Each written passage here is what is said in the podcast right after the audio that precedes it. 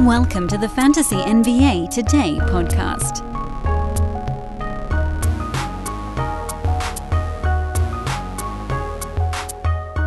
Tuesday. That's always fun, isn't it? Folks that pronounce the the word day D. Start doing that. Monday, Tuesday. I've lost my brains. Somewhere along the way, I lost my brains. Welcome to off-season episode number 17. I was ready for it that time. That was all. You know, that was a bit. It was a bit. Off-season episode number 17 of Fantasy NBA today.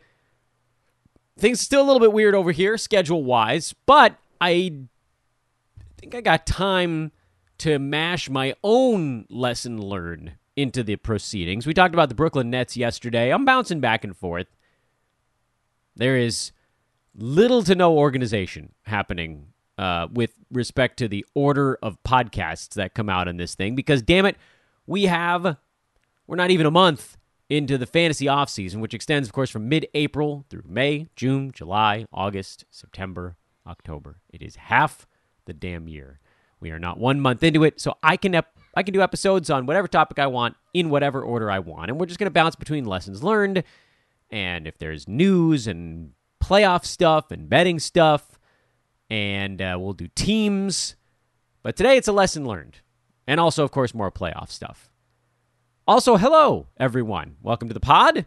I'm Dan Besbris. Thanks as always for tuning in at Dan Besbris. That's the account on Twitter. This is a sports ethos presentation the home of fantasy NFL today and fantasy MLB today as well.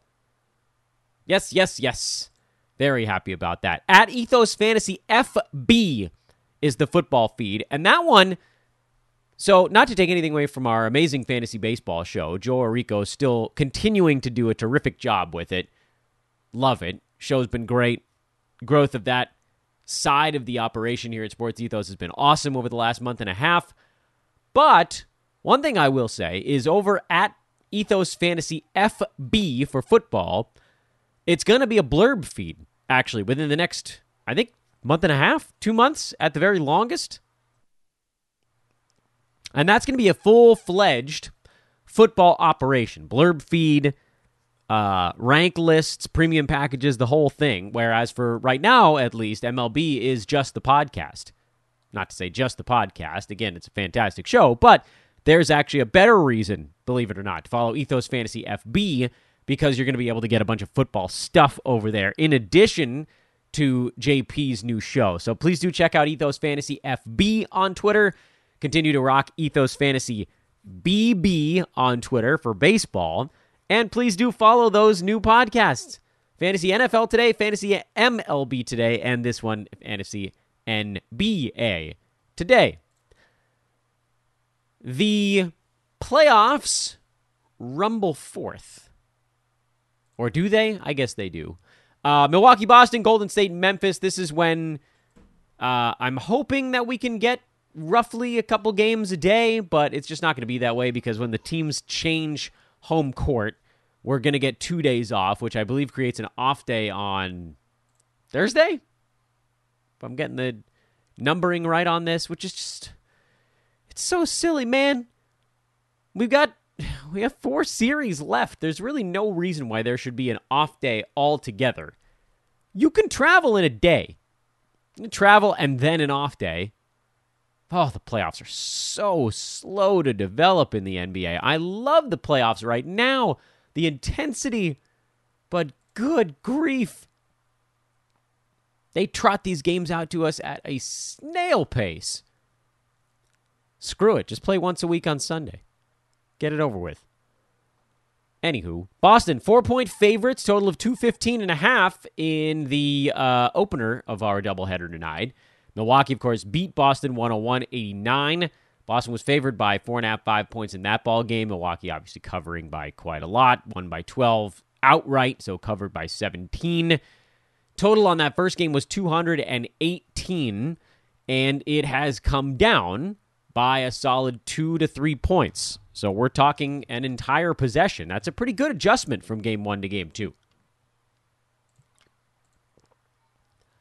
What I do want to point out, and by the way, that's the opening and the current line on that Bucks Celtics game, is first of all, money still does continue to kind of creep in on the over. The line opened at 215, it dropped to 214, 214 and a half. So not much, and then it's been kind of ever so slowly creeping its way back up. The thing about the opening game in that series, and, and this is something that we need to internalize a little bit, is that the pace was actually not that absurdly slow. Milwaukee had a lot of rebounds, but that was heavily because Boston missed a ton of shots. I mean, the two teams combined for 102 rebounds. That's a truckload. That's a truckload in a pretty low scoring game. Giannis didn't shoot the ball well. Jrue didn't shoot the ball well. Bobby Portis was pretty good. Grayson Allen was actually decent enough. Pat Connaughton was okay as well. I mean, the big guns from Milwaukee did not have good shooting games, but they were brilliant defensively.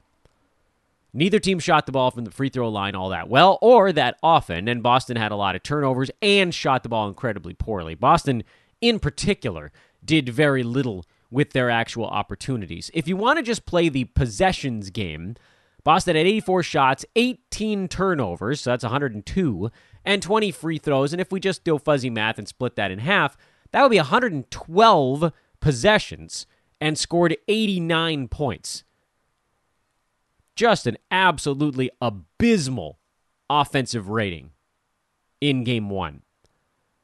And I think Boston does make some adjustment. I mean, it's not going to be perfect, it's going to be a bit imperfect. Milwaukee does like to goad teams into taking a ton of three pointers, but Boston's not that bad from downtown. They're not they're not terrific out there. There are other teams that could punish the Bucks a little bit better than that. But I mean, if you you know, Celtics were horrible offensively.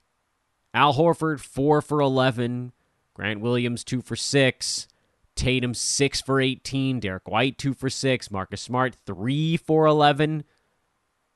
Jaylen Brown, I believe, was 4 for 13 with 18 turnover. Like, that's as bad as it could possibly get on the offensive side. However, 215 is like again, if we're just looking at and we're going fuzzy math style, there were about 220 some odd possessions in this ball game. So to that end, if the teams were okay offensively, the game should have gotten to the number. I, I think there's also this world, like kind of like what we when we talked about the Suns and how they've been playing, they're just so efficient offensively. It's the other side of the coin. It's the Warriors and the Nuggets. It's the Suns against anybody. The Bucks and the Celtics are so good defensively when they want to be. Now you're seeing it from Milwaukee after they didn't have Brook Lopez and frankly didn't really care all that much in the regular season on the defensive side. Now they do. You saw them hold Chicago to some of their worst performances all year long. Now you're seeing it from Boston. It's not fluky. Milwaukee is a terrific defensive team because Giannis is awesome. He's a defensive player of the year candidate annually when he's in his right spot generally, you know, not center. And then Brook Lopez, who's dramatically underrated as a rim protector and just a big man in general, just a perfect fit on that team. So everybody got pushed back where they're supposed to be. And then Jrue Holiday, who we all know is just an unbelievable uh, perimeter defender.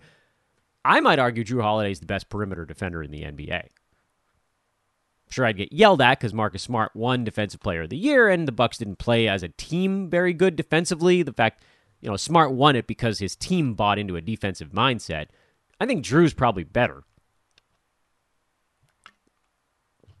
Or whatever. It's close. It doesn't really matter who's better. It's close enough. The reason I bring that up is even though this game ended at 190 total, and there were 223 possessions or whatever number we just came up with a minute ago. I mean, that's way under the mark. It's probably not going to be a series where the teams get to that number of possessions. This is going to be a series where I think you typically see the total actually fly under the number of possessions. I know Milwaukee can be a bit of a juggernaut on offense, but they're just not going to be against Boston. And then Boston, who's like they're not that great offensively. They have some decent offensive players, but they won their games this season with stifling brilliant defense. What are they going to do against Milwaukee. You know, is Jayson Tatum going to try to take somebody one on one? That's not going to work very well. Jaylen Brown, same general story. Ball movement, fine, but it's going to have to be stuff from the perimeter. So if you think the game's going to go over, you think so because you believe Boston's going to have a better shooting game in game two. I have trouble betting a game like this because you know I like to look for the under, and this series screams under. And I think before game one, I said I, I imagined it would probably go under because I thought the fastball for both teams was going to be like, oh, Boston's going to show Milwaukee what they're going to do with Giannis. Milwaukee's going to show Boston what they're doing with their superstars, and the teams didn't adjust in ball game, really. Now they have time to do so between basketball games. Is it enough? I I would suggest that pace wise you would look at an over, but you know I really don't want to bet overs in the playoffs because they almost feel a bit fluky for a lot of games. I mean, again, there are teams, the Warriors, the Suns, stuff like that, where uh, and not every Suns game was going over. They had games where Devin Booker was missing, but they're just so efficient on offense. They don't need a ton of possessions. They were getting consistently out rebounded and winning anyway. So that's a tough one. And do you think Boston bounces back and gets a win? I actually think Milwaukee's a lot better. I've said this already. I thought Milwaukee was a nice value going into this series at an underdog price. Um, yeah, but I'd be a little surprised, I guess, if Boston got swept in the two games at home, but not that surprised. Only a little. Milwaukee could beat them again. I don't think the Bucks are screwing around anymore. But I do think Boston plays a lot better. So if it, it you know, if Milwaukee's going to win this game, it's going to be tighter. Which means what? I mean, are you going to get slow possessions down the stretch, tight ball game? The pace suggests an over, the the personnel suggests an under. So that's a game I probably leave alone. Golden State Memphis Warriors by two on the road, total of 227 and a half right now. That's up a little bit from the opening line of 226. The side is basically right where it should be. A lot of early money coming uh, coming in on the over in this ball game. After the first one ended, Warriors 117, Grizzlies 116. But we need to point out a couple of extenuating factors. First of all, the total in game one was 223 and a half. So odds makers ratcheted up real quick. Up four points, two possessions. They've raised the number game over game. So if you thought there was value on the over in game one, that's really being sliced away. There might, and and to be fair, this game could go over again. It could. Uh, the pace was very high. Warriors had about 120 possessions this game was flying for stretches. Uh, Grizzlies were basically right around that as well. So, you know, 240 was within reach if, say, Memphis shot the ball better or if the Warriors made more of their free throws or turned it over a little bit less. All of these things could push the game towards the over. The one very large thing that could and probably should push this game towards the under is that Memphis got really nice performances out of the non Ja guys on the floor. Jaren Jackson Jr., in particular, was terrific. He had 33 points. How much of that is because Draymond Green was ejected? It's hard to say. Desmond Bane was quiet. He's dealing with some lower lower back soreness, and then Dillon Brooks, you know, he'll he'll run hot and cold, but overall his percentages are not going to be a good thing for him. So, yeah, Ja's going to have some big ball games. He's to have to. But then the other stuff for the Grizzlies was better than expected in this one because the Warriors defensively are solid. They're not going to screw up very often. And the Grizzlies only shot 43%. The reason they were right there to po- probably, I should say, win this ball game is that their turnovers were lower. They had a few more free throws. They scored more points at the foul line. I think uh? Warriors had 13 points at the free throw line, Grizzlies had 18. It wasn't a huge discrepancy, but that's something that brings a game that wasn't super close, or wouldn't have been, I should say, super close, and makes it closer. Warriors, the extra turnovers, that sort of balanced out the rebounding discrepancy. Warriors a better rebounding team than uh, what, mem- or rather, I should say, it'll be a little bit better from the free throw line because the Warriors are just a little bit more disciplined than Minnesota. They're probably not going to foul as much. So if the fouls aren't as insane as the Memphis Wolves series, and this line gets adjusted up by two possessions, and money is still moving the line upward, you might see this thing get as high as 228, 228 and a half. I don't think it'd get as high as 229. That would surprise me. But then, to me, I'm looking at an under at that point because I feel like game one had a crazy pace that probably won't be duplicated again. I think you see Draymond Green influence the game defensively. He doesn't want to see Memphis score 116. And I you know, offensively, I don't know what exactly you're going to get out of the Warriors, but you know, again, to me it just feels like the pace has to come off a little bit. This thing was lightning fast. So slightly to the under on Warriors Grizzlies, although again, you know, pace wise, it suggests that a game could very well go over. It just, I mean, when you see a line get adjusted up by that much in the playoffs and and money still trickling in on the over despite the big adjustment, you've cooked your value on the over. You've cooked it. It was there in game 1 as it turned out. I said I wanted to just watch that one as I as we tend to do with a lot of game ones. Uh, Warriors by a point and a half on the road. I don't. I really don't know what to make of that. Um, you know, they'll be better with Draymond back. Memphis is going to be driving angry in this one because they don't want to go down 0-2 at home, headed out on the road.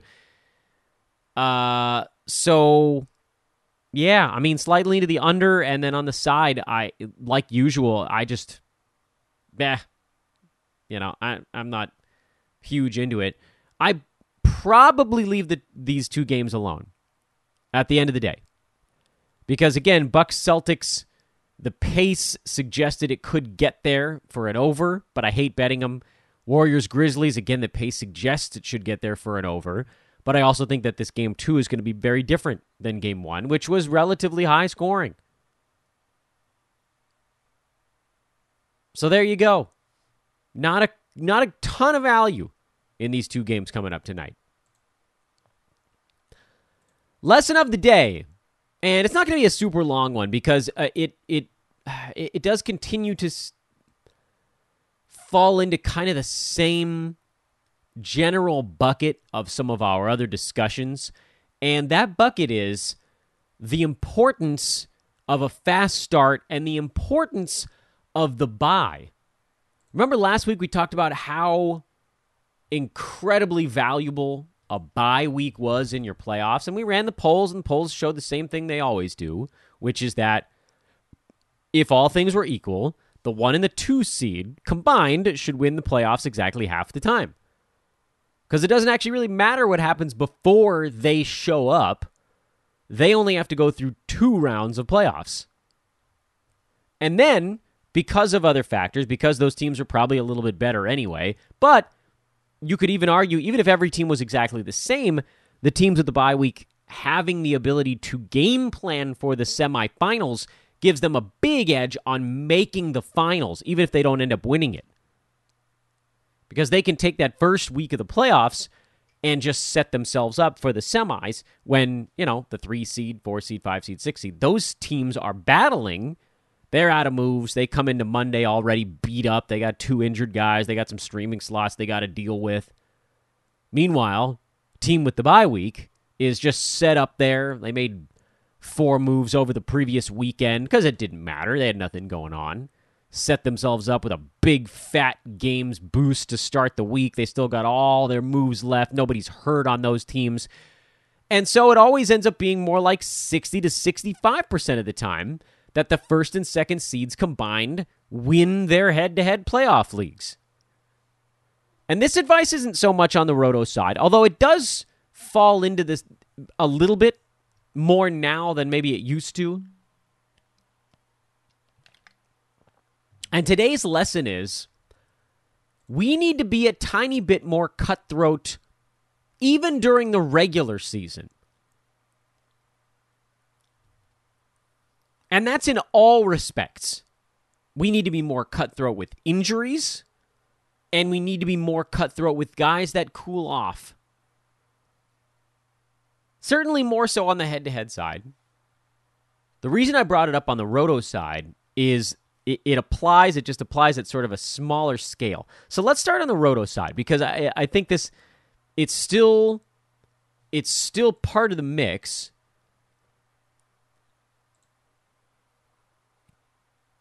But it's not as severe. So, what are the advantages to being a bit more ruthless with your roster on the roto side? Number one, where it well it where it nails me is when you have and this is this is games cap format. It's when you have a few guys that are all in the same bucket. So if you have like four injuries on your roto team, or you have three injuries and two guys in deep slumps, you're going to have to make a drop of some kind. Whether that's the guy that's slumping or the guy that's injured, that's a call you probably have to make. Again, this is on the roto side, based on what you think those guys can do when they get back to full strength. So in that instance, you're dropping the guy with lower upside. The reason you have to look into something like that is even in a games cap format, you can fall so far behind in games played that you simply can't make it up. And that did happen to me and a lot of other teams, actually, in one of my main roto leagues, where I think we had the games cap set at 800 eh, or 88 per starting slot, but we made it much easier to actually use up the games played. Uh, and like I I couldn't for the life of me get anywhere near it. I streamed, I made like five, six roster moves a day for the last seven or eight days of the season. I probably added 25, 35 games that I wasn't going to get otherwise, and I still came up almost 20 games short. Because I had seven, eight guys out for like three, four weeks in the middle of the season, and you're just going to fall too far behind because guys are going to still be hurt even as the season ticks along. I actually feel pretty good about making it to kind of upper middle of the pack in that Roto League because a lot of my games played were trying to steal a line from The Simpsons here, kind of slack jawed yokels that I picked up in the last few weeks of the season. Those guys had no business logging Roto games for my team. But what I needed to do was I needed to cut guys earlier. I don't specifically remember which guys were hurt on that team and, and for how long. I, Bradley Beal, I think, might have been on that team. Uh, what am I? Who are the other? I, again, it's not a massive deal. I had one of the last picks, and that's kind of how those things gone. Paul George missed most of the year. Bradley Beal missed a big chunk of the season. Draymond Green missed most of the season. Um, Al Horford went through a big slump in the middle of the year. I was stashing Klay Thompson against all reasonable advice. Will Barton got off to a hot start, and then he was slumping. Larry Nance took a long time to hit value, and then he got hurt.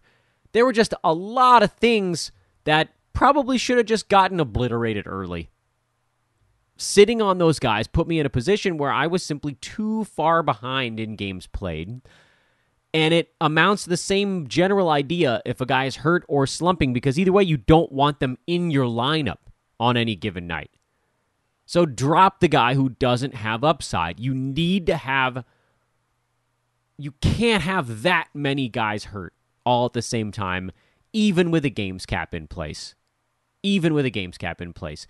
The Yahoo Pro leagues are really really easy to hit the games cap, so in those instances, you know, you can be a little bit more lax with your cuts, but I still think it's kind of the same general idea. They have 3 IL slots, 3 bench slots, but you know, if you have 5 guys out,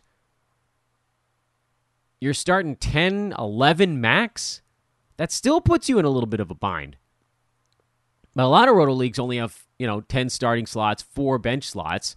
So if you have three guys out or four guys out and a couple guys just not playing all that well, you're now falling way behind in games played, especially if your league goes higher than 82 per slot.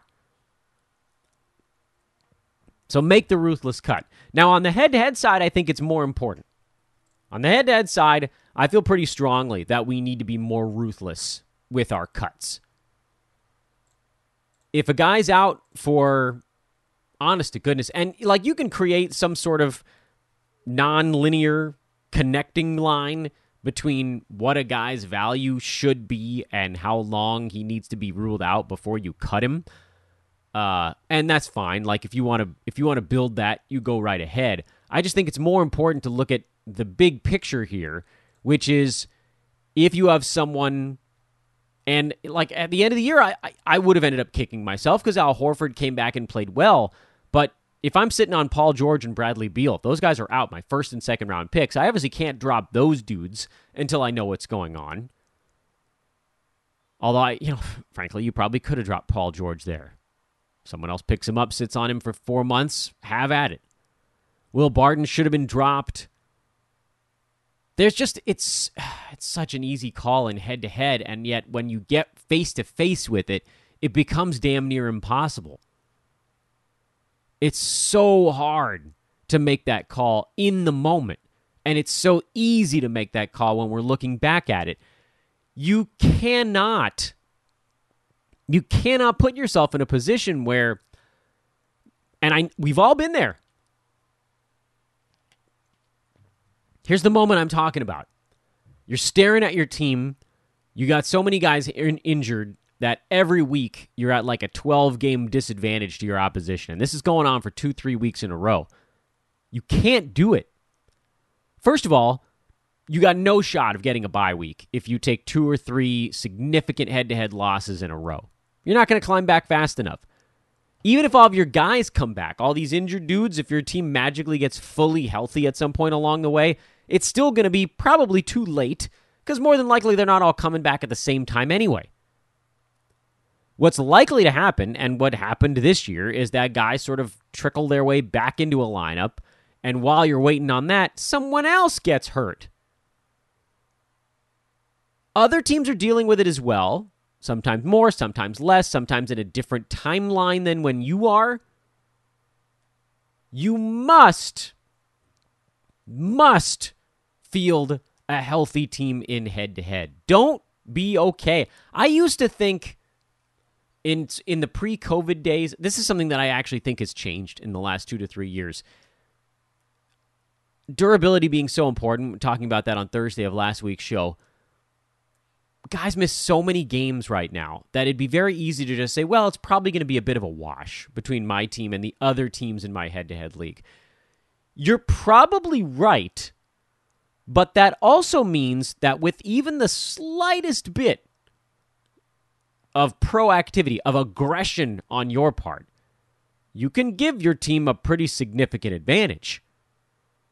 If we just assume, for the sake of argument, that over the course of your head to head season, you're going to play something around 20 weeks of regular season head to head matches, and over that time, you and your opponents are going to have about the same number of missed games due to injury. It's not going to be perfect, it's an average some teams are going to have, you know, uh, two or more, an extra 15 to 20 missed injury games. Some are going to have 15 to 20 less.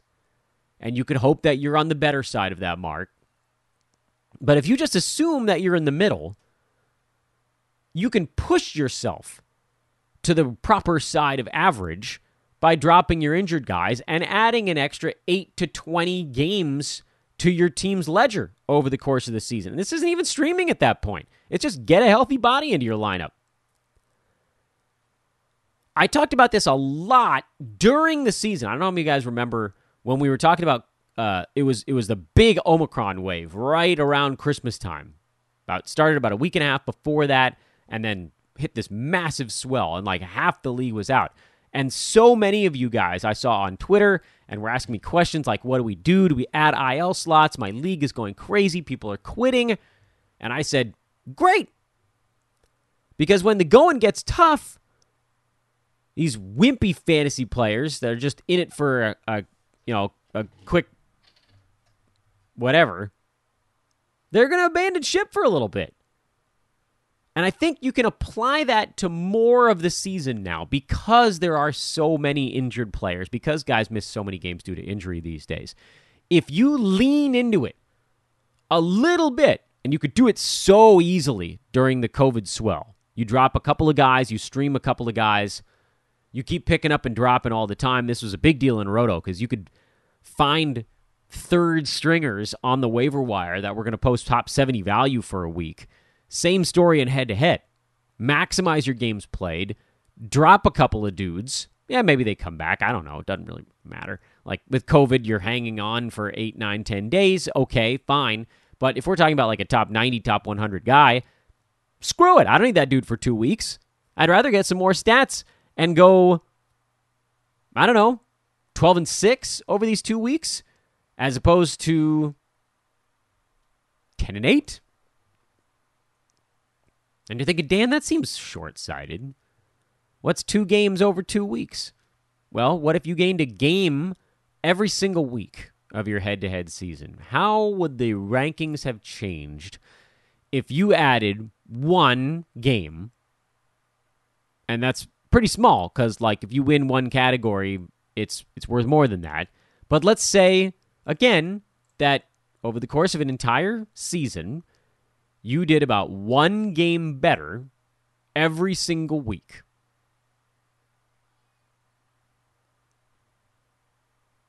What would that have meant? What would that have meant? I'll tell you right now, I'd have gone from missing the playoffs to second place in one of my head to head leagues. Change your final marker by about 20. And that's just by being a little bit more aggressive. So, again, I say sell the bleep out for a first round bye.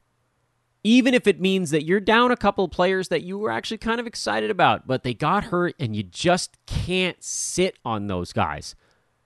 A healthy team in head to head typically wins. Sure, you can't drop a first or second round pick if you know they're coming back. Couldn't you if you didn't know they were coming back? Maybe this is the maybe this is the very simple way to look at it. Look at your opponent's team in head to head and make sure that you are even or ahead in the number of injured players on your respective rosters. If they have two guys out, make sure you only have one guy out. Two or one. If they have four guys out, make sure you're four, three, two, or one. If they're healthy, you better get that down as close to healthy as you can. I know sometimes you can't get all the way there, but give it the best you got. Because if you play that way in head to head, that aggressively, you're probably going to get a first round bye and then you're going to be able to set yourself up aggressively for the semifinals. And you're probably going to make the finals. You might not have the best team in the finals because you gave up on a few guys because they were hurt or slumping or whatever. But look at the guys that get picked up the second to last, third to last week in the season. You might not have needed those dudes you had before. Be aggressive, be, be ruthless, we always talk about doing it during the playoffs. I say do it a little bit more during the regular season. I never felt that way until COVID came along and created a league where a modicum of durability can vault your team to the top of the rankings. Yes, Nikola Jokic can also do it, but durability, especially in the head to head side, that's right there behind him. It's like the most important things to have in fantasy right now. Number one, Jokic. Number two, a healthy team. Heaven forbid you have both, which basically is what Jokic is. You're going to stomp some people. Tomorrow, I don't know what the hell we're doing because that's how we're rolling these days. I'm Dan Besbris for Fantasy NBA Today and Fantasy MLB and Fantasy NFL Today. Please, guys, go check that out. Ethos Fantasy BB, FB, and BK. Baseball, football, basket